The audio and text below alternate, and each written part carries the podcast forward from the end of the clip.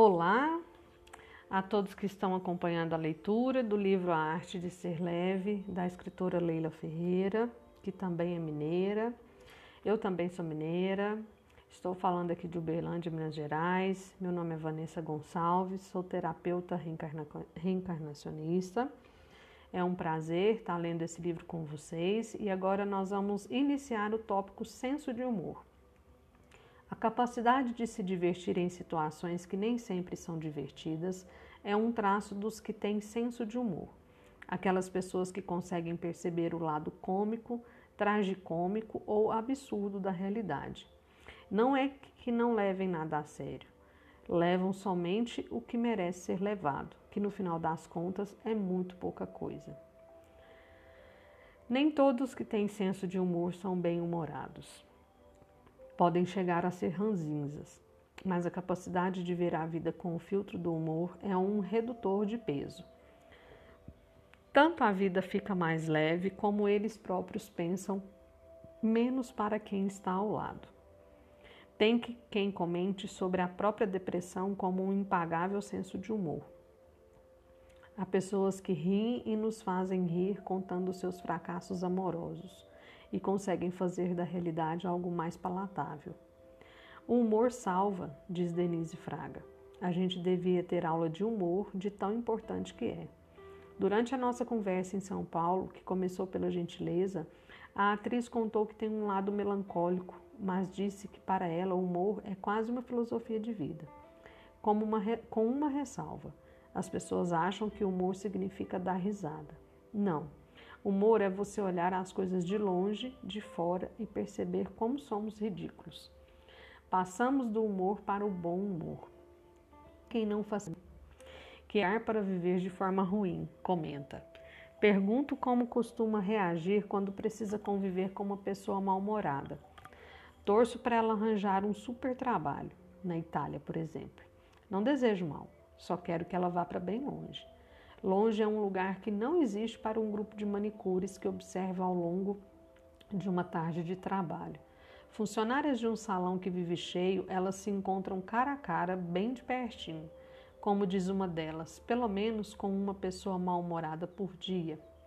A gente lida com muita TPM, brinca uma integrante do grupo, que assim como as outras não quis se identificar. Ninguém merece tanto mau humor. Pelo menos uma vez por semana saio daqui e vou dançar para desintoxicar. A outra diz que desconta, no marido. Dependendo do que enfrento aqui, chego em casa, implico com meu marido, que é um santo. Tomo um Lexotan e vou dormir. Uma colega considera a mais, considerada a mais calma e bem-humorada do grupo pega seu celular e mostra a foto do namorado, um negro musculoso e sem camisa, e diz: Olha aqui o meu Lexotan. Adoro um negão perto dele, esqueço tudo que enfrento aqui. Depois que as colegas se afastam, ela conta um pouco de sua história. E o que não falta nessa história é sofrimento. Pego como e com quem aprendeu a ser tão leve, tão bem-humorada. Pergunto como e com quem ela aprendeu a ser tão leve, tão bem-humorada. Sozinha, responde em voz baixa. As meninas falam que eu vivo jogando água na fogueira, apaziguando e quando uma de nós tem problema com o cliente. Digo que é sempre para evitar a fadiga. Ficar mal-humorada com as mal-humoradas piora o desgaste. Evitar fadiga é o que faz todos os dias Viviane Pacheco, que trabalha numa lanchonete de estrada no município de Luz, Minas Gerais. Um lugar onde sempre paro para comer biscoito frito e me impressiono com o bom humor dessa jovem de 21 anos.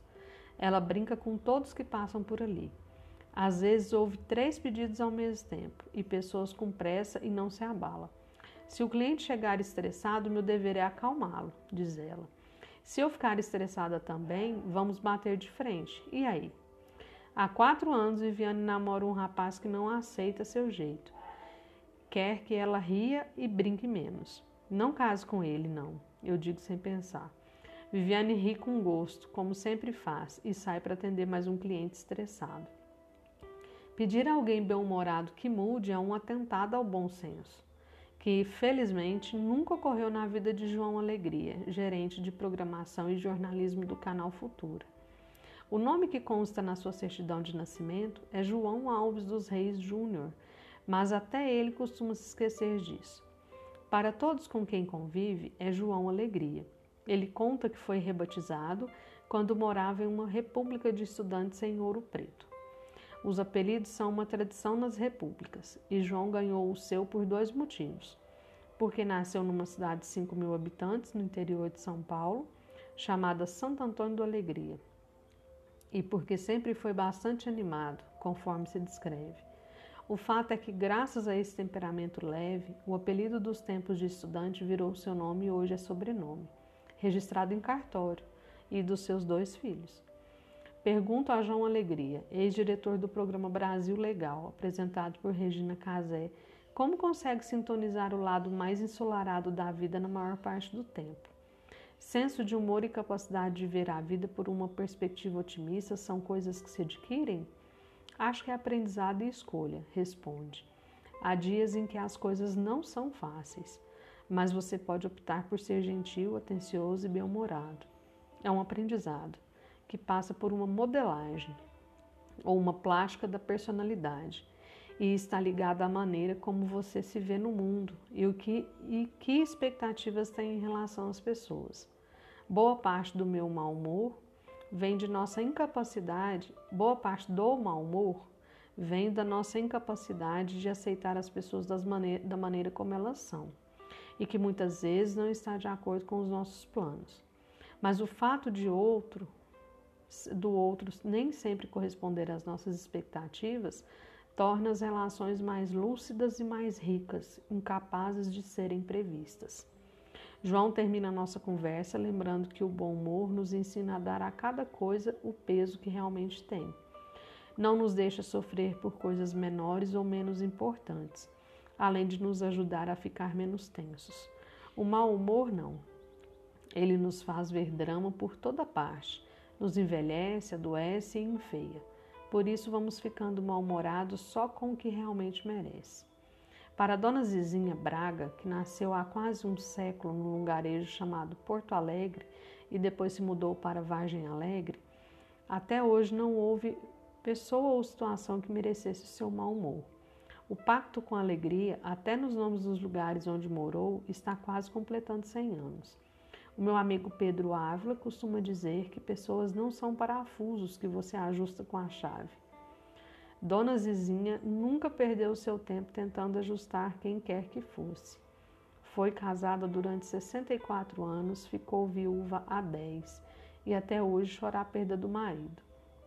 Nunca viramos as costas um para o outro. Conta. Quando a gente discutia, era conversado sem brigar e sempre longe dos filhos. Foram 13 quatro deles de criação. E hoje, aos 97 anos, Dona Zizinha mora com uma das filhas em Belo Horizonte. E o genro, que a conhece há mais de 40 anos, afirma: Nunca vi minha sogra de mau humor. Tenho pena dessas pessoas mal-humoradas, diz a aposentada, enquanto sua filha põe na mesa um daqueles cafés mineiros acompanhados por broas de fubá e biscoito de queijo.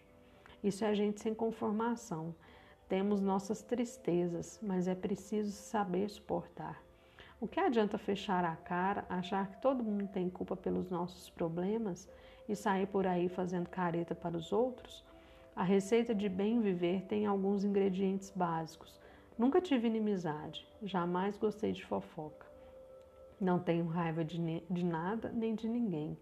Gostar ela mesmo, gostar ela mesmo é de ler ela gostar, ela gosta mesmo é de ler, plantar árvores, conversar, fazer crochê, bordar e torcer pelo cruzeiro.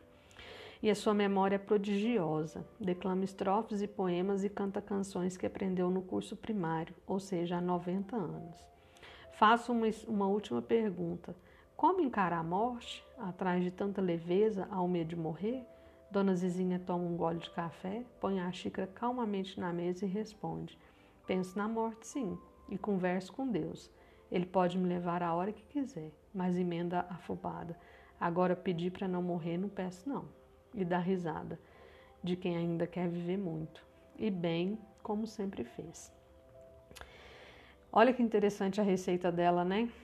Jamais gostei de fofoca, nunca tive inimizade e não tenho raiva de ninguém. Olha só, não tenho raiva de ninguém, nunca tive inimizade. Ela não guarda, ela não armazena, ela não acumula, ela sai distribuindo. E olha o que, é que ela gosta de fazer: ler, plantar árvores, conversar, fazer crochê, bordar, torcer pelo cozeiro. São coisas que é de doação, né? É plantar árvores, fazer um crochê, conversar. São coisas que você faz para deixar para as pessoas, né? Você não faz só para você, você compartilha, você divide. E quando ela fala, nunca tive inimizade, não gosto de fofoca, eu não me ocupo com aquilo que não é meu. Por que, que eu vou perder o meu tempo com aquilo que não é meu? Não tem raiva de ninguém, ela não acumula sentimento. O que ela tem para resolver, ela resolve na hora. Então é muito interessante essa receita. Talvez seja a receita de sucesso mesmo aqui, né? Se a gente tiver uma receita para dar certo na vida, tá aí. Essa, esse é um bom começo. Quando é, o, o, o, outro aqui ele disse sobre a modelagem, né? Que a gente aprende, o João Alegria. É, ele, ele fala assim: acho que a aprendizado, escolha, é, a gente adquire, né? Através do comportamento, a gente modela, a gente desenvolve aquilo que a gente não tem. Porém, isso precisa de disciplina, né? Tudo aquilo que eu não sei fazer, eu aprendo. É possível aprender. Porém, requer esforço, disciplina. São atitudes diárias que mudam o comportamento. Então, se a gente quer ser como pega aqui a dona Zizinha como exemplo e a gente acha que pode dar certo tentar isso aqui, pode ser uma boa, a gente pode ter benefício. Vamos começar hoje, começar agora, né? É a questão da fofoca. Se, não, se a conversa não é comigo, não é para mim, se eu não vou contribuir, se eu não vou conseguir ajudar, eu não vou participar disso, né? Se a gente já começar por aí, ah, mas eu não consigo, então fica calado, não fala nada, não precisa fazer inimizade, que é a segunda receita dela, né? Ela não faz inimizade. Então vamos começar controlando os pensamentos.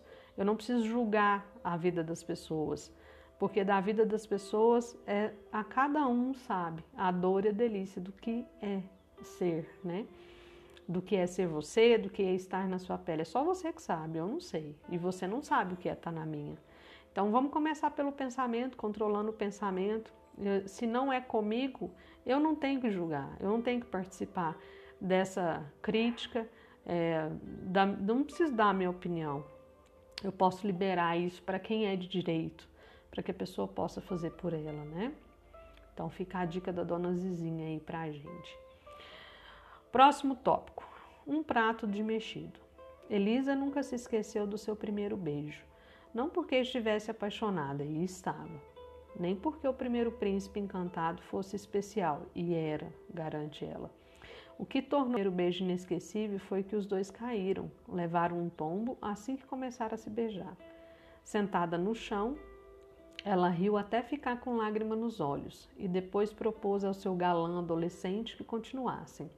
E é assim, com leveza e bom humor, que a professora de português costuma lidar com a boa parte dos imprevistos e dos problemas que enfrenta. Hoje, aos 39 anos, divorciada e uma filha adolescente, vive com um orçamento apertado. Dá aulas o dia todo, não tem empregada, mora numa casa extremamente simples, cuida dos pais idosos, ou seja, se quisesse, teria motivos de sobra para reclamar da vida ou viver de cara fechada, mas a sua opção é outra. Tenho consciência dos problemas, das limitações e das frustrações. É claro que eu gostaria de ter uma casa mais confortável, mas sempre que possível prefiro brincar com as circunstâncias, encarar tudo de forma mais leve. Sua vida amorosa é uma comédia de erros. Passo mais de uma hora ouvindo casos. Só eles dariam um livro. E a cada desastre relatado, ela repete rindo: Tudo meu é assim, são só atrapalhadas. Um exemplo? Durante um ano, Elisa trocou e-mails com um advogado para quem contou ser tão fã de Jô Soares que punha o relógio para despertar só para não perder o programa. O advogado comentou que era parecidíssimo, pelo menos é o que dizem, com um dos músicos do sexteto, cujo nome ele acreditava ser Derico. Elisa enlouqueceu. Tinha fantasias antigas com Derico e viu ali a chance de vivê-las com o clone do músico. Com quem não havia trocado fotos porque tinha medo de não agradá-lo.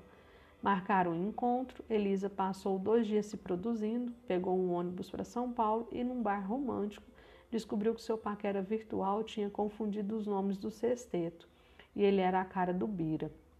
Minha decepção foi indisfarçável, conta ela. Pior, ele achou que eu não queria nada com ele porque era negro. Nada a ver, já fui louca por dois namorados negros, mas esperava o Derico, o meu sonho de consumo, e encontrei o Bira, que jamais mexeu com a minha libido. Meses atrás, a professora conheceu um comerciante no aniversário de uma amiga e começaram a namorar. A primeira frase que ouviu dele foi: Adoro mulheres gordas como você. Nem foi, nem, não foi nem gordinha, não, contou rindo. Foi gorda mesmo. A primeira noite no motel também poderia ter sido melhor. Ele usou camisinha sabor menta Sabe House extra forte? Pois é, mas Elisa não perde o bom humor. Relacionamento é para ser vivido com mais leveza, alega. As mulheres têm maior a mania de achar que todo homem que entra na vida delas é para sempre. Aí o peso aumenta. Tento relevar algumas coisas e rir de outras. Dramas com o de Elisa não tem vez. Quando namorava o seu marido, com os dois brigaram na véspera do dia dos namorados e ela estava preparada para amargar a solidão. Cheguei no trabalho pronta para me entregar ao sofrimento e relata. Espalhei almofadas no chão, pus um disco da Betânia para provocar aquelas lágrimas bem grossas e deitei. Mas o choro não veio. Aquela tristeza que eu estava esperando não chegou. Depois de perceber que não ia chorar mesmo, tirei o disco, juntei as almofadas e fui comer um bom prato mexido, porque ninguém é de ferro. O detalhe do mexido não é mero detalhe. Elisa acredita, e eu também, que fazer dieta é quase sempre um atalho para o mau humor. Sofrer por amor ainda vá lá, diz ela. Mas sofrer por fome provocada por dieta, nem pensar. Prefiro ficar gordinha ou gorda, como diz o infeliz do meu ex-namorado, do que emagrecer passando fome. E junto com os meus pneuzinhos perder o senso junto com os meus pneuzinhos perder o senso de humor.